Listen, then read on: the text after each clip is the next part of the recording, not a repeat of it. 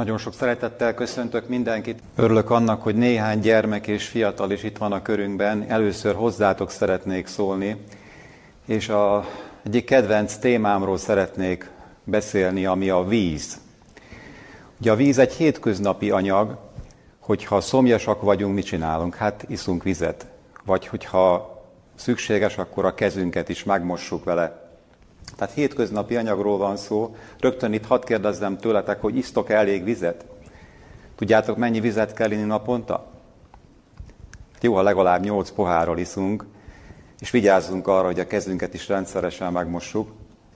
Hát a víznek nagyon sok érdekes tulajdonsága van. Ugye azt mondtam korábban, hogy hétköznapi anyag, de azt is mondhatnám, hogy nem minden tekintetben hétköznapi. Víznek vannak olyan különleges tulajdonságai, amikre rácsodálkozhatunk. Nem tudom, hogy ti rácsodálkoztok arra, hogy ha itt van most az asztalomon is egy pohár víz, színtelen, szaktalan folyadék, de gondoltok-e arra, hogy például ez a folyadék a testünkben is ott van egy fontos alkotóelemként.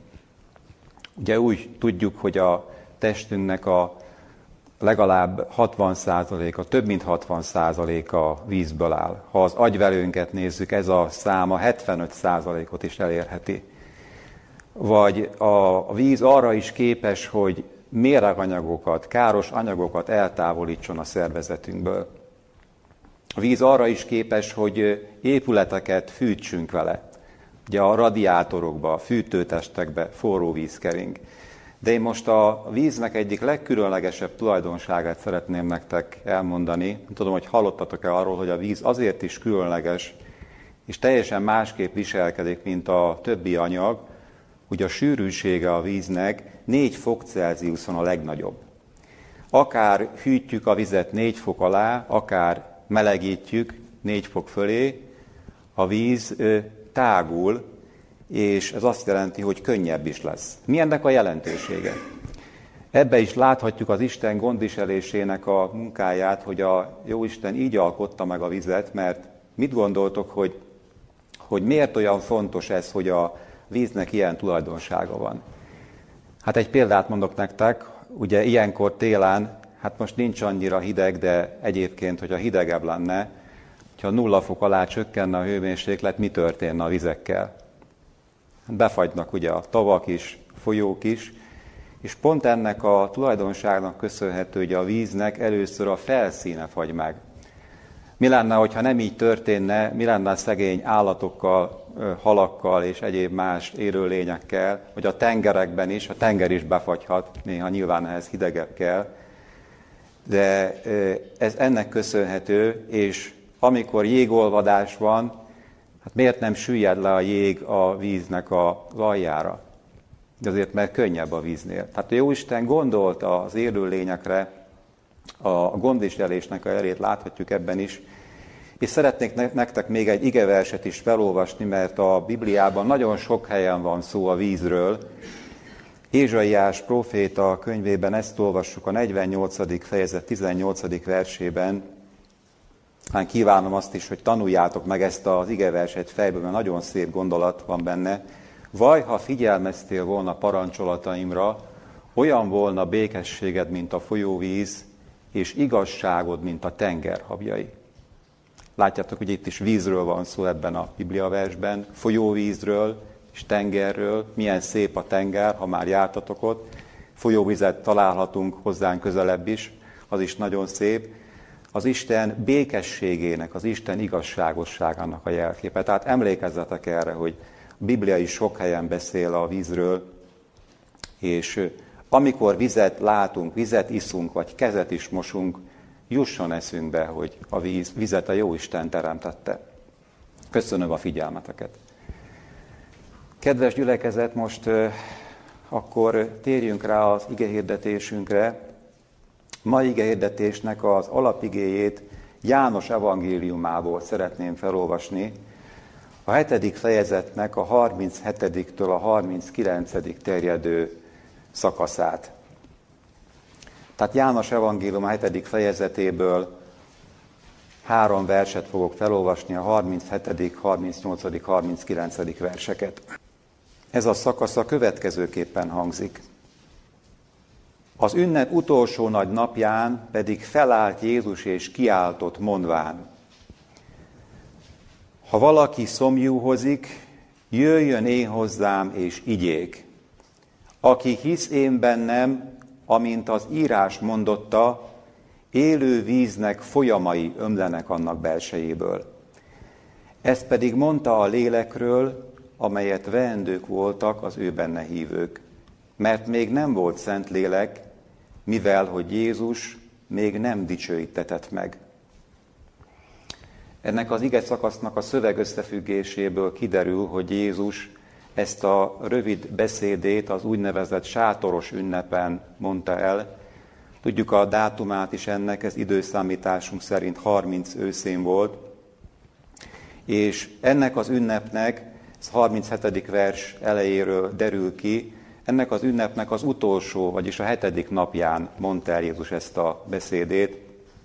Már csak fél év van hátra Jézus kereszt haláláig, és arról, hogy Jézus hogyan ment fel erre az ünnepre, a fejezet első fele szól, ebből most nem fogok kitérni, nem, tehát nem részletezzük ezt. Jézus erre az időszakra már ismert tanító volt. Három éve szolgált a népkörében, tanított és gyógyított, és a hetedik fejezetből derül ki az is, ugye ez János apostol erre kitér, hogy egyesek Jézust jó embernek tartották, mások viszont a nép hitetőjének. A sátoros ünnepről még annyit szeretnék szólni, hogy három zarándok ünnep egyike volt, amikor minden férfinak meg kellett jelennie Jeruzsálembe. Ugye kiderül az is, hogy erre az ünnepre a családtagjaikat is magukkal vitték, tehát ez egy családi alkalom is volt, Ugye elképzelhetjük, ez egy, ez egy örömteli alkalom is volt maga az utazás, a gyermekek is bizonyára élvezhették ezt, és erről az ünnepről, konkrétan a, a sátoros ünnepről Josephus Flavius feljegyzi, hogy különösen fontos szent ünnep volt. És Jézus tehát ennek az ünnepnek a hetedik napján, a nagy napján szólal fel, így fogalmaz az evangélista, ezt a napot választotta ehhez a megszólalásához. Nem véletlenül azt is hozzá kell tennem. Azért, mert ez a nap, tehát az ünnepnek ez az utolsó napja, külön, később külön nevet is kapott, vízmerítés ünnep, ünnepe. A Jézus élete című könyvünk azt írja, hogy azon a reggelen, amikor Jézus ezt a beszédét elmondta, a papa szertart, azt a szertartást végezte, mely a pusztai szikla megütésére emlékeztetett. Tehát itt látjuk, hogy miért volt különleges ez a nap, ugye az ünnepnek ez a nagy napja.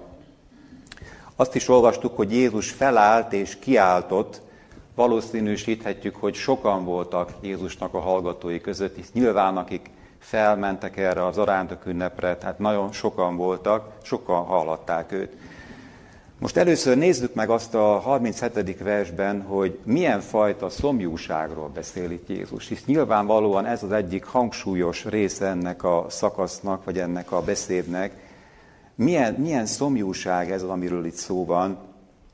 Ugye, ahogy a, hallottuk, a gyermekeknek is szóltunk erről, a, a víz utáni szomjúság az tényleg egy alapvető dolog, egy emberi tapasztalat, nem? Természetes dolog. Ilyenkor a téli időszakban lehet, hogy nem éljük át annyira erőteljesen, de jó, hogyha emlékeztetjük magunkat arra, hogy ilyenkor is innunk kell vizet, fontos ez. De Jézus itt nyilvánvalóan nem a fizikai szomjúságról beszélt, ez egyértelmű.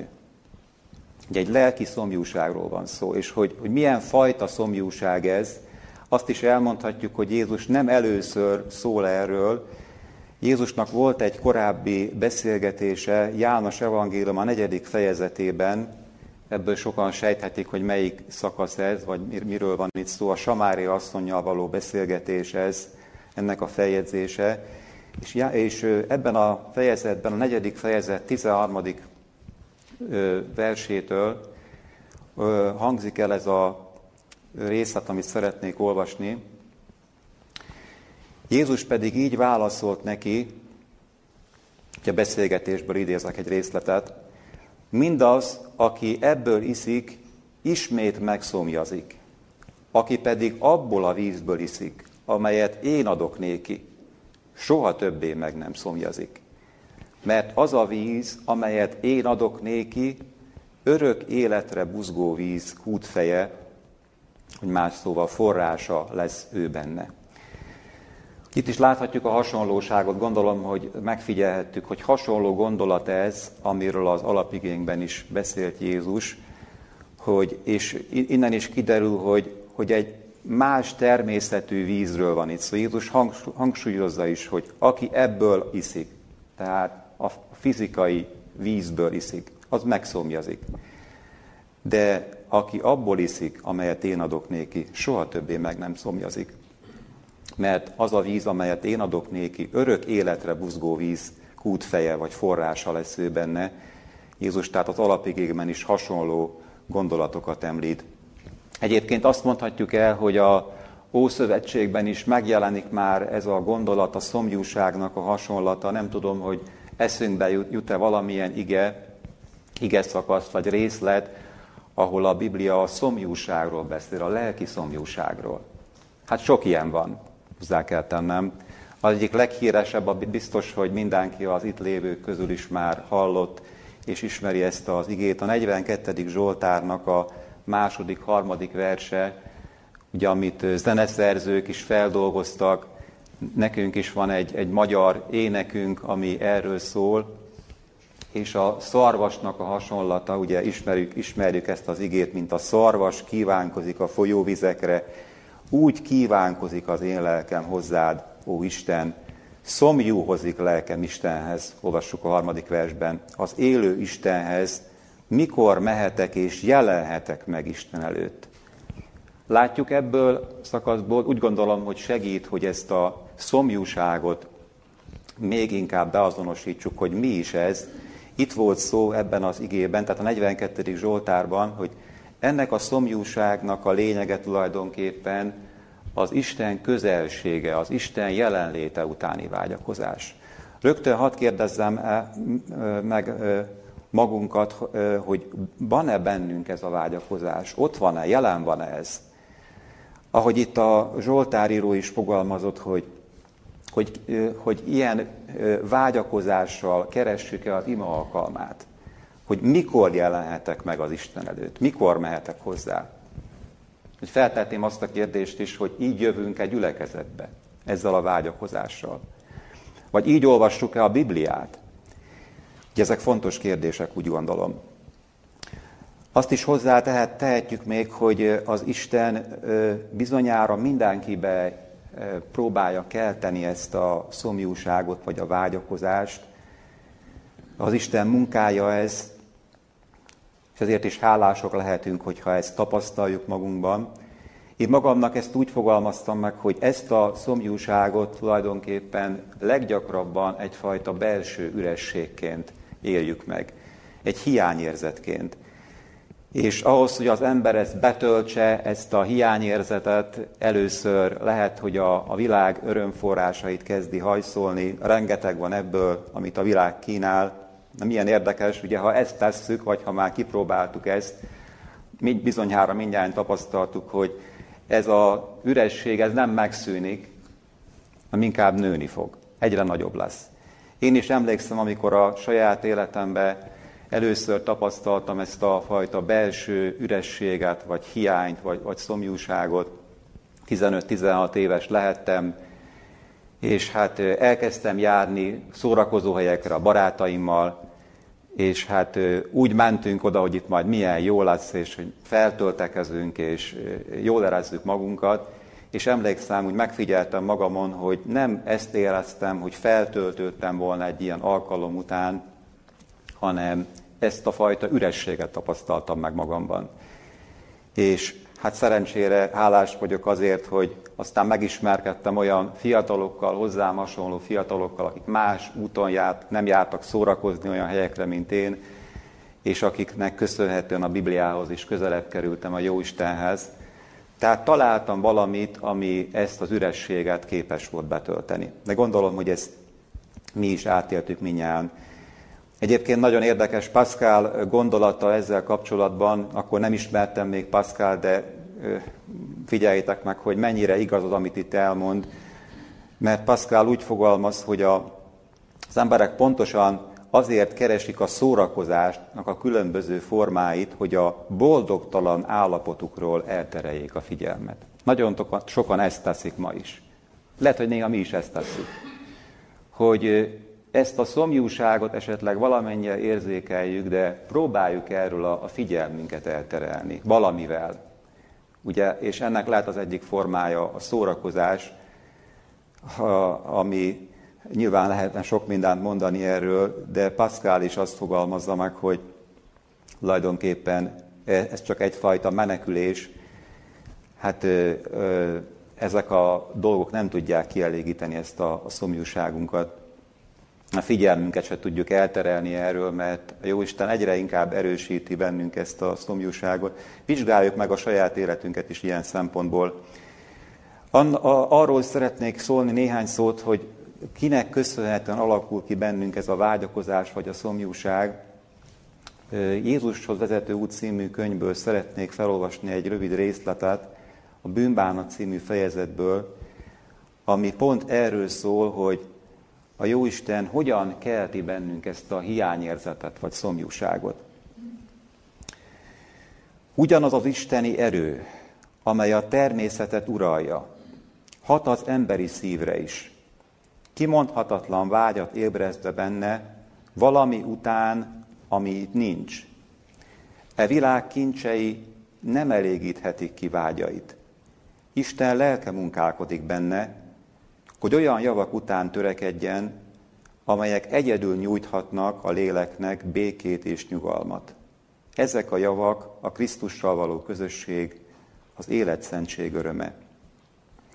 Azért olvastam fel ezt a részletet, mert nagyon bátorítónak találtam azt, hogy úgy fogalmaz Alan White, hogy ugyanaz az isteni erő, ami a természetet uralja. Gondoljunk bele abba, hogy mekkora erőket látunk a természetben, hogy milyen megnyilvánulásokat látunk.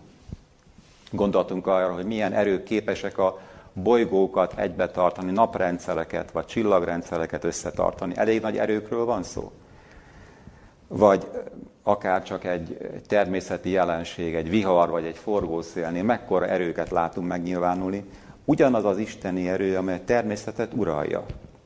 Az Isten ereje. Ez az erő hat az emberi szívre is. És ez az erő kelti bennünk ezt a kimondhatatlan vágyat. Sokszor megfogalmazni se tudjuk ezt a vágyat, hogy bennünk van, csak érezzük olyan valami iránt, ami, ami éppen nincs a birtokunkban. És ugye aztán itt a végén mondta, hogy Krisztussal való közösség az életszentség öröme. Igen, ez is öröm, csak ez másfajta öröm, mint amit a szórakozások vagy egyéb kikapcsolódások nyújtanak. Ez az életszentség öröme, ez a valódi öröm. Jézus arról is beszélt itt rögtön a felolvasott ige szakasznak az elején, hogy mit tegyünk akkor, amikor ezt a szomjúságot érezzük. Ugye a válasz az volt, hogy jöjjön én hozzám és igyék. Nyilvánvaló, hogy ezt a szomjúságot csak Jézus tudja kielégíteni. Feltehetjük azt a kérdést, hogy mit jelent Jézushoz menni. És Jézus így fogalmazott, hogy, hogy, hogy jöjjön én hozzám, és igyék. Nyilván ezt nem tehetjük meg fizikai értelemben. Akik akkor éltek, Jézus kortársai még megtehették, mi már nem. Nyilvánvaló, hogy ez is egy, egy lelki dolog, Jézushoz menni nekünk nem fizikailag kell, hanem ezt lelki téren tehetjük meg, lelki módon, és azt is hozzá kell tennem, hogy bizonyára nem nehéz ezt megtenni, mert Jézus nem mondta volna, hogy, hogy menjünk hozzá, hogy erre nem lennénk képesek. Én így fogalmaztam meg magamnak, hogy amikor mi Jézushoz megyünk, tulajdonképpen csak annyit kell tennünk, hogy a vonzásnak engedjünk, ami Jézusból árad. Emlékezhetünk rá, hogy Jézus mondott egy ilyet egy alkalommal, hogy ha ő felemeltetik majd a földről, mindeneket magához vonz. Tehát egy, egy vonzerő lép működésbe, aminek, hogyha engedünk, azt is hozzá kell tennem, hogy azért engednünk kell, és lehetnek kötelékek, amik bennünket a máshoz kötnek, vagy a, vagy a földi dolgokhoz kötnek, ezeket nyilván el kell vágnunk, sok minden lehet az életünkbe, pénz, vagy karrier, vagy egyéb bálványok, vagy ki tudja mi minden, amik mégis megkötnek bennünket, ez a vonzerő, ez, ez erős, de nem annyira, hogy ezeket a kötelékeket legyőzze, hogyha nem akarjuk elvágni, nyilvánvaló. De hogyha ez megtörténik, akkor ez elég erős ahhoz, hogy bennünket Jézushoz vonzon. Persze azzal, Jézus, hogy Jézus azt mondta, hogy, hogy jöjjön én hozzám, valahogy azt is hangsúlyozta, hogy ebben azért van emberi igyekezet is, vagy erőfeszítés. Hisz, hogyha valahova megyünk, ha valakihez oda megyünk, egy barátunkhoz, vagy rokonunkhoz, nekünk is kell lépéseket tenni, nem? Tehát ez is benne volt ebben a gondolatban. Nekünk személyesen is kell erőfeszítéseket tennünk. El kell vágnunk nyilván kötelékeket, ha ezek akadályoznak bennünket. Tennünk kell néhány lépést, de egy, tulajdonképpen egy vonzerőnek engedelmeskedünk, amikor Jézushoz megyünk. A folytatásban, a 38. versben Jézus arról beszél, hogy mi történik azután, hogyha mi iszunk ebből a vízből. Így hangzott a 38. vers, aki hisz én bennem, amint az írás mondotta, élő víznek folyamai ömlenek annak belsejéből. Nagyon érdekes ez a megfogalmazás is. Aki hisz, vagy az előző versben azt mondta Jézus, hogy aki szomjúhozik, itt eszembe jut Mózes harmadik könyvének az eleje, ahol gyakran olvassuk ezt, hogy aki áldozni akar. Mit fejezett ki ezzel az ige? Vagy Jézus, amikor azt mondta, hogy aki hisz.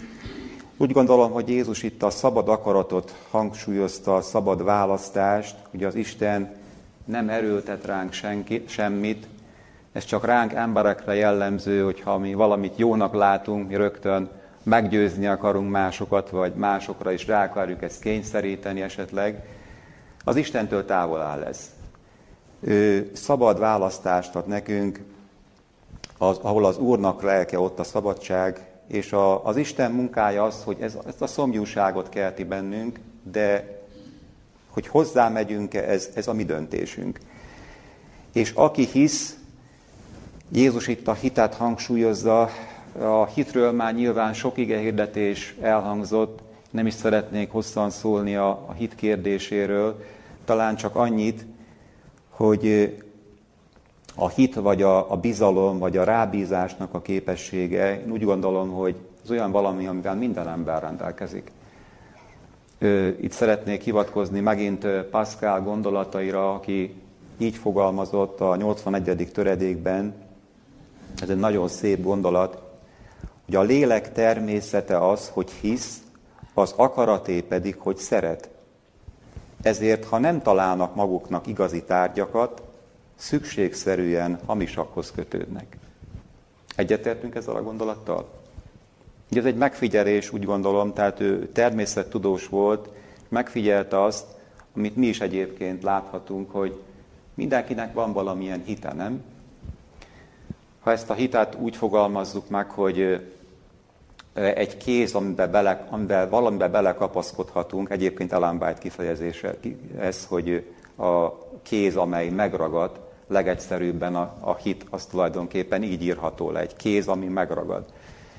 És ezzel a kézzel sok mindenbe bele lehet kapaszkodni, nem? Pascal is fogalmaz, hogy hogy a, a lélek természete az, hogy hisz, hát mindenkinek van valamilyen hite, van, aki magába hisz, nem? Vagy van, aki emberekbe hisz, vagy tárgyakba hisz, vagy bálványokba, sok mindent választhatunk a hit tárgyaként, vagy a, így fogalmazott még ugye, hogy az akaraté pedig, hogy szeret. A szeretettel is sok mindenbe vele lehet kapaszkodni, de hogyha nem találjuk meg az igazi tárgyakat, akkor hamisakba kapaszkodunk. Ez a veszély. Az igazit kell megtalálnunk. És itt Jézus erre irányította a figyelmet, hogy aki hisz én bennem, tehát hogy ő belevessük a, belévessük a bizalmunkat, és ennek az eredménye lesz az, hogy élő víznek folyamai ömlenek annak belsejéből.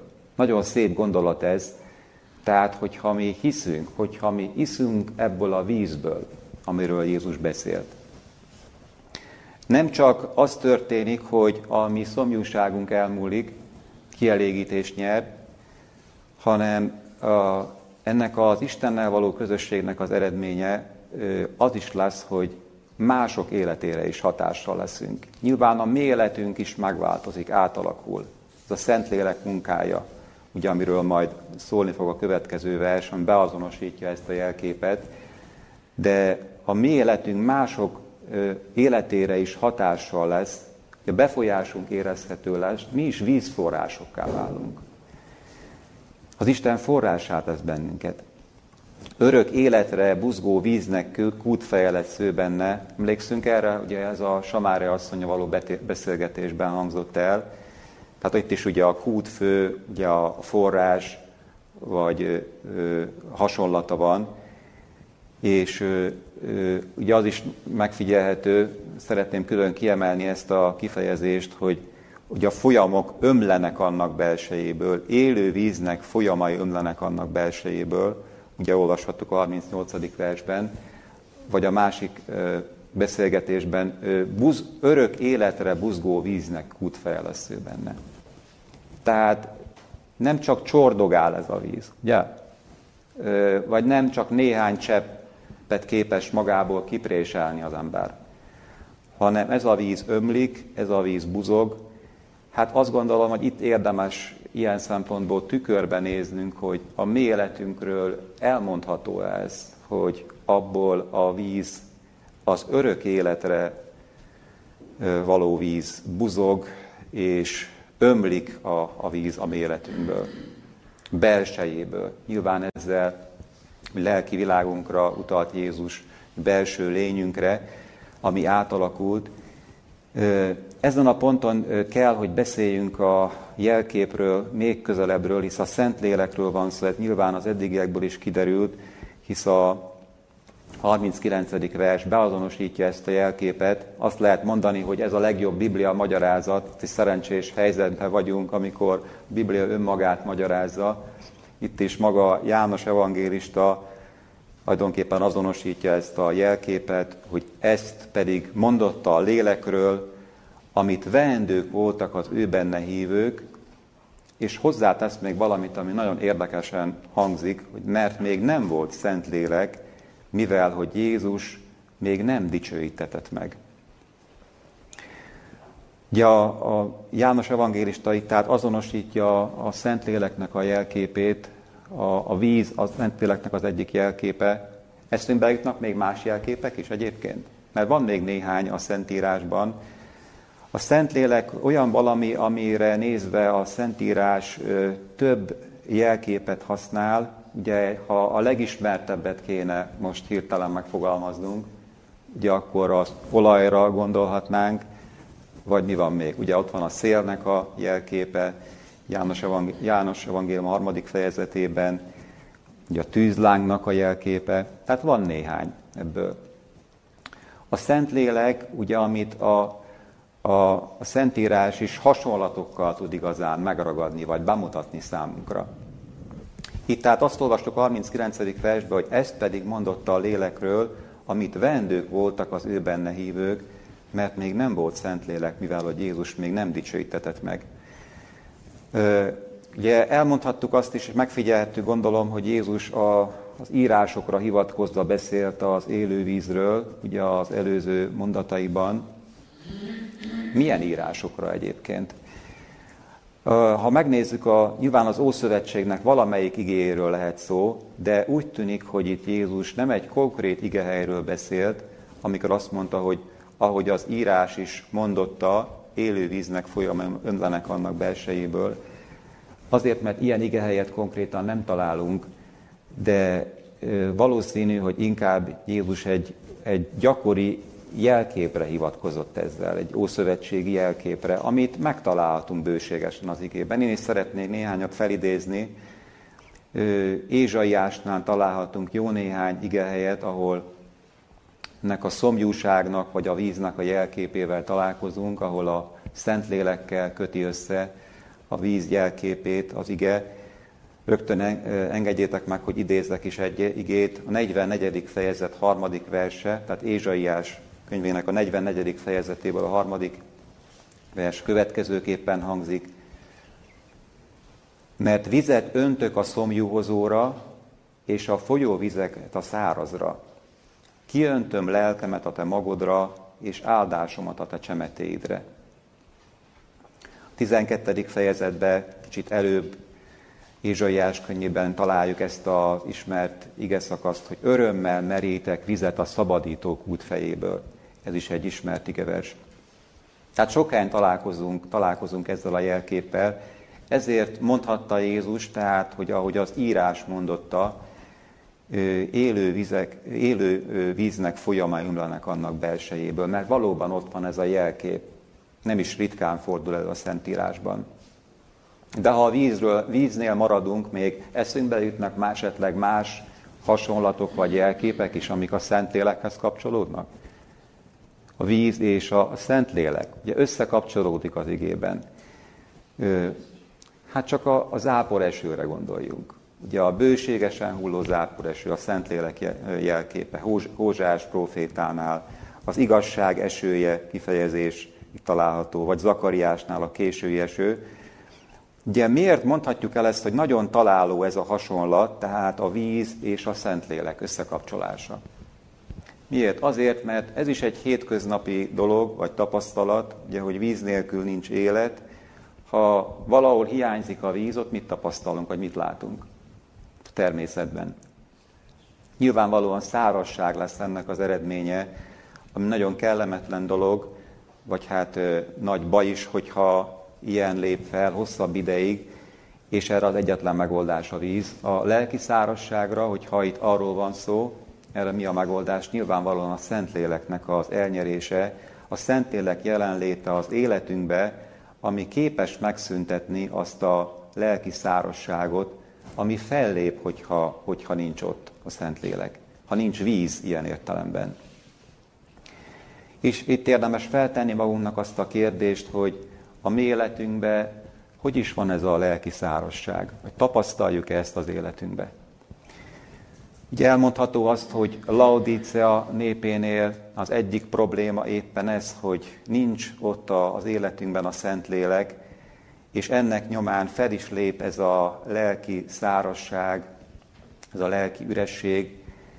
Tehát milyen fontos lenne az, hogy a mi életünkben valóban a a, a Szentlélek megjelenjen, és teljesülne ez az ige, ami, amiről egy Jézus beszélt, hisz ez az egész ige szakasz tulajdonképpen egy ígéret is volt, ahogy láthattuk. Ha valaki szomjúhozik hozzám, szomjúhozik, jöjjön én hozzám és igyék, és aki hisz én bennem, amint az írás is mondotta, élő víznek folyamai ömlenek annak belsejéből. Hát láthatjuk, hogy nem csak a, szárasság múlik el, hanem élő víznek folyamai ömlenek annak belsejéből. Ez tehát a lélekről mondta Jézus. Nyilván egy hasonlattal nem használta ezt a szót, hogy lélek, de János evangélista ezt beazonosította. A Szentlélek szeméről egyébként rengeteget lehetne szólni, rengeteg igehely van, mind az Ó, mind az Új Szövetségben. Nagyon érdekes ezt megfigyelni, és nagyon elgondolkoztató az, hogy a, a Szentlélek személye mindig a háttérben marad. Megfigyeltük ezt? Tehát nem helyezi magát előtérbe. A, a, a Szentlélek munkája tulajdonképpen az, hogy Jézust képviseli, Jézus áldozatát teszi jelen valóvá az életünkbe, ahogy Ellen White fogalmaz. Tehát a, a Szentlélek mindig a háttérben munkálkodik, egy életadó munkát végez, jellemet átformáló munkát végez, életet közvetít. Ezzel kapcsolatban is Engedjétek meg, hogy felolvassak egy szakaszt a Jézus élete című könyvből, a Nikodémus című fejezetből, ami nagyon szépen kifejezi azt, hogy hogyan végzi el a Szentlélek ezt a munkát, amivel tulajdonképpen átformálja, átalakítja a mi. Amikor Isten lelke átveszi az uralmat a szív felett, átalakítja az életet. Az ember elveti a bűnös gondolatokat, lemond a gonosz cselekedetekről. Szeretet, alázatosság és béke lép a harag, irigység és összeférhetetlenség helyébe. A bánatba öröm lesz, az arcon égi fény tükröződik. Senki sem láthatja a kezed, amely, amely leemeli a terhet, nem láthatja mennyei udvarokból alászálló fényt. Az áldás akkor jön, amikor a lélek hittel aláveti magát Istennek. Ekkor az emberi szem számára nem látható hatalom új lényt hoz létre. Tehát láthatjuk ebből a szakaszból is, hogy milyen munkára képes a Szentlélek, hogy hogyan formál át bennünket a, a, a szeretet, alázatosság belép az életünkbe, béke, a harag és irítség, összeférhetetlenség helyébe. Nagyon el, elgondolkoztató és szívbe markoló ez a szakasz is, hogy új lényt hoz létre bennünk. Emberi szem számára ez nem látható munka. Ugye innen jön a szélnek a hasonlata is, ugye, ami egy másik jelkép, ugye, amit Jézus használta a Nikodémussal való beszélgetésben. Tehát egy, egy, egy nem látható hatalom, mégis a hatása nagyon is érezhető, nagyon is látható munkájának az eredménye. Itt szeretnék még arra kitérni, hogy miért mondta az evangélista azt, hogy még nem volt szent lélek mivel hogy Jézus még nem dicsőítetett meg. Nem tudom, hogy elgondolkoztattunk ezen a szakaszon. Talán meglepő, hogy azt mondta, hogy nem volt szent lélek, hát akkor mi a helyzet a, a, azokkal a megtérésekkel, amik pünkösd előtt történtek, vagy ez, vagy akár Jézus szolgálata alatt történtek, vagy akár az Ószövetségben történtek. Ugye ez az a magyarázat, hogy János az ő evangéliumát időszámításunk szerint 90 körül írta, tehát 60 évvel tulajdonképpen ezután, ahogy ez a beszéd elhangzott, és ebben ezzel a kis magyarázatával egyértelműen a pünkösdi eseményekre utalt, a Szentléleknek a kiárasztására, Jézus megdicsőülésével pedig nyilvánvalóan az ő kereszthalálára utalt. Erről egyébként Jézus is beszélt, az ő kereszthaláláról, mint megdicsőülésről, János evangéliumának a 12. fejezetében, tehát innen vette ezt a szóhasználatot János evangélista. És ugye a, pünkösdi eseményeket meg nyilvánvalóan ismerjük apostolok cselekedetének az első fejezeteiből, Ugye azt is tudjuk, hogy az apostoloknak Jeruzsálembe kellett bevárniuk a Szentlélek kiárasztását. Jézus erre felkészítette őket, beszélt nekik erről, hogy mit tegyenek. Komoly előkészületekre volt szükség. Én azt gondolom, hogy ez az előkészület a Szentléleknek a kiárasztására, ez nem is csak ott kezdődött a, abban néhány hétben, hanem Tulajdonképpen Jézus szolgálata alatt ő már a tanítványoknak a felkészítését végezte, egészen visszamehetünk keresztelő Jánosig, a, ő, ő, ő munkája is tulajdonképpen ezt készítette elő. És keresztelő János is jelezte ezt már előre, nem tudom, emlékezünk erre a megfogalmazására, hogy ő elmondta, hogy ő megtérésre, tehát ő megtérésre hívta az embereket. Én vízzel keresztelek. Hogy folytatta? Jön valaki, aki nagyobb nálam, aki majd tűzdel és szentlélekkel fog keresztelni. Tehát már keresztelő János is utalta arra, hogy lesz egy, egy másfajta keresztség, ami, amire szükségünk lesz, ami egy magasabb rendű keresztség, azt is mondhatjuk, tűzzel és szentlélekkel fog, fog, fognak, fog majd keresztelni. És erről Jézus is beszélt nyíltan, és a tanítványok ezt elnyerték. Tulajdonképpen tanulságként mit lehet megfogalmazni ezzel kapcsolatban? Azt gondolom, hogy egyik nagyon, nagyon fontos tanulsága ennek a részletnek, hogy erre is, nekünk is erre van szükségünk. Lehet, hogy részesedtünk már a víz általi keresztségben, az is nyilvánvalóan a Szentlélek munkája volt, de ne gondoljuk, hogy ez elég lesz a végidőben ahhoz, hogy azt a nagy munkát elvégezzük, ami előttünk áll. Hisz a feladatunk, ezt is ismerjük az igéből, egy egész világon kell az evangéliumot elterjeszteni. Nyilvánvalóan ehhez a, a munkának, ehhez a, a méretéhez ez kevés lesz, és szükségünk van a, a tűz általi keresztségre, a Szentlélek keresztségére, az, azért mondta, fogalmazott így János evangélista, hogy tulajdonképpen ahhoz képest, ahogy a Szentlélek megnyilatkozott korábban pünkösd előtt, nem volt Szentlélek. Nem azt jelenti, hogy a Szentlélek nem munkálkodott volna emberek életében, nem? Hisz Nyilvánvalóan emberek megtértek, emberek élete akkor is átalakult, de amit pünkösd után láthatunk, az a, a munkának az intenzitásába, az evangélium hirdetésbe, az teljesen más volt. És erre, erre ma is szükségünk van. És én azt gondolom, hogy helyén való imádkozni a Szentlélek kiárasztásáért, tegyük is ezt mi is napról napra. Hózsás próféta is erre buzdít bennünket, hogy ideje keresni az Urat, míg nem eljő, hogy igazság esélyét adjon nékünk. Olvassuk a 10. fejezet 12. versében, ez is egy ismert igevers.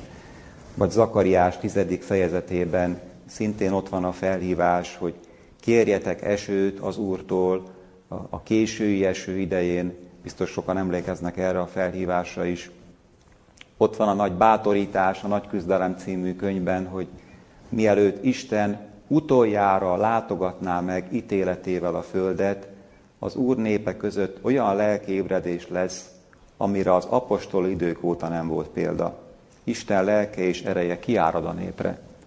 Elég nagy biztatás ez számunkra. Érezzük ennek a hiányát, hogy most is hát nyilván munkálkodunk, vagy, vagy sokan tesznek dolgokat, és ennek megvan a helye és az értéke.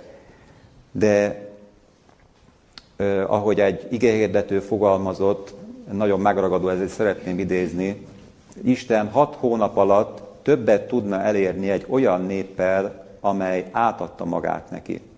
Így is mondhatnám, hogy amely, amely, amelynek az élet, életében tényleg ott van a Szentlélek, és átesett ezen a tűz általi, vagy Szentlélek általi keresztségen. Tehát így folytatódik a mondat, Isten hat hónap alatt többet tudna elérni egy olyan néppel, amely átadta magát neki, mint amennyire mi ő nélküle 60 év alatt eljutnánk.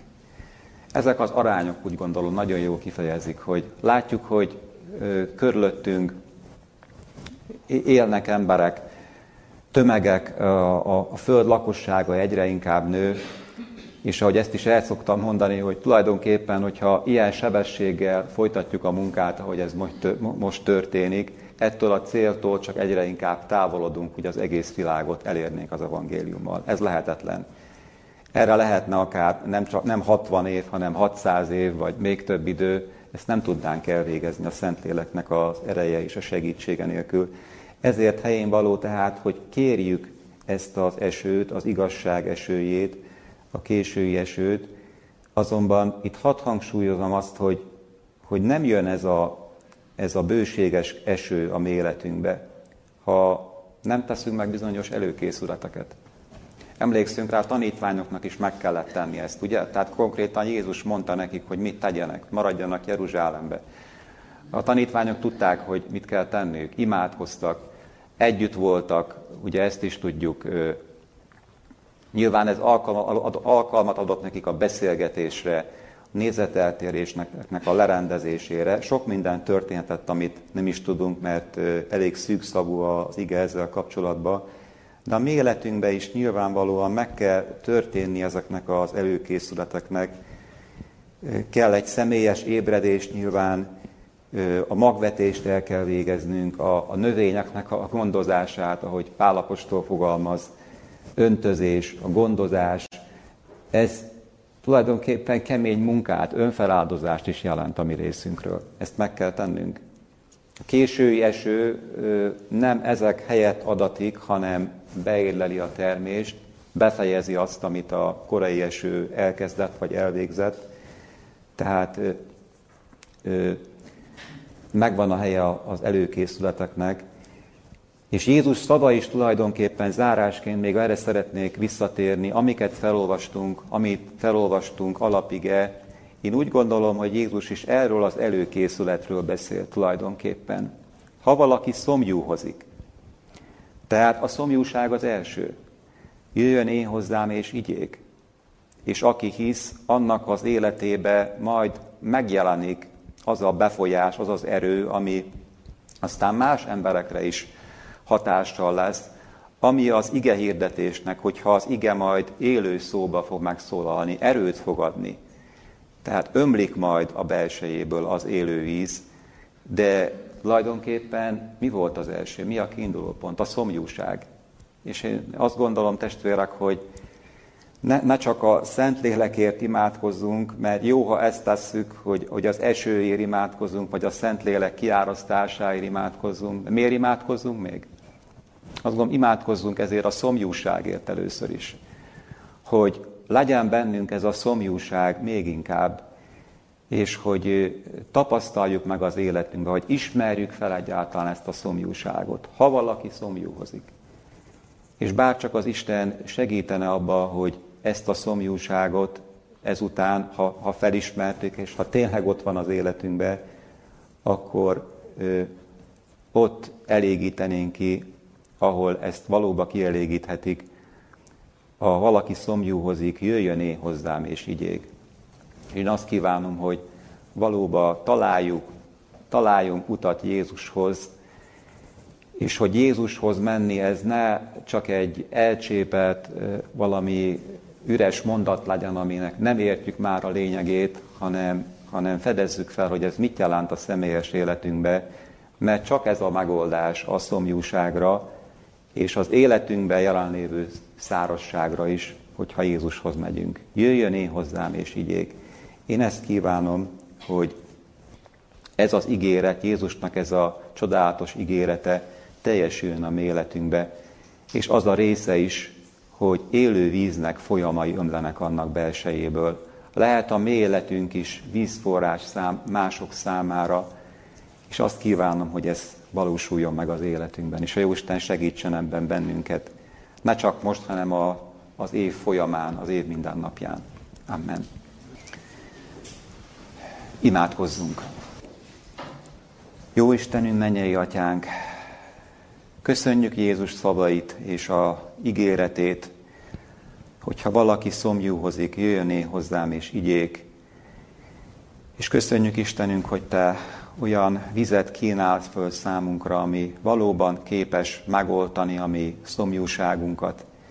De Istenünk, ezt is kérjük, hogy legelőször is te kelts bennünk ezt a szomjúságot, hisz ha éreztük is valaha, valaha mi életünkben, talán régen, valamikor évtizedekkel vagy évekkel ezelőtt, és segíts Istenünk, hogy újból feltámadjon ez bennünk, és hogy keressük a, a szent, szent lelket, és köszönjük, hogy Te a szent lelket azért küldted, hogy bennünket átformáljon, hogy a mi belső lényünket átalakítsa, hogy megszabadítson bennünket a bennünk lévő rossztól, hibáinktól, a, a szomorúságtól, vagy a irítségtől, vagy a világi örömök keresésétől, vagy bármitől, ami benne van, megtisztíts ezektől. Köszönjük Istenünk, és köszönjük, hogy bennünket tiszta forrással akarsz tenni mások számára. Köszönjük a Te igédet is, ami a Szent Lélek erejét közvetíti. Köszönjük, hogy, hogy kezünkbe tarthatjuk ezt.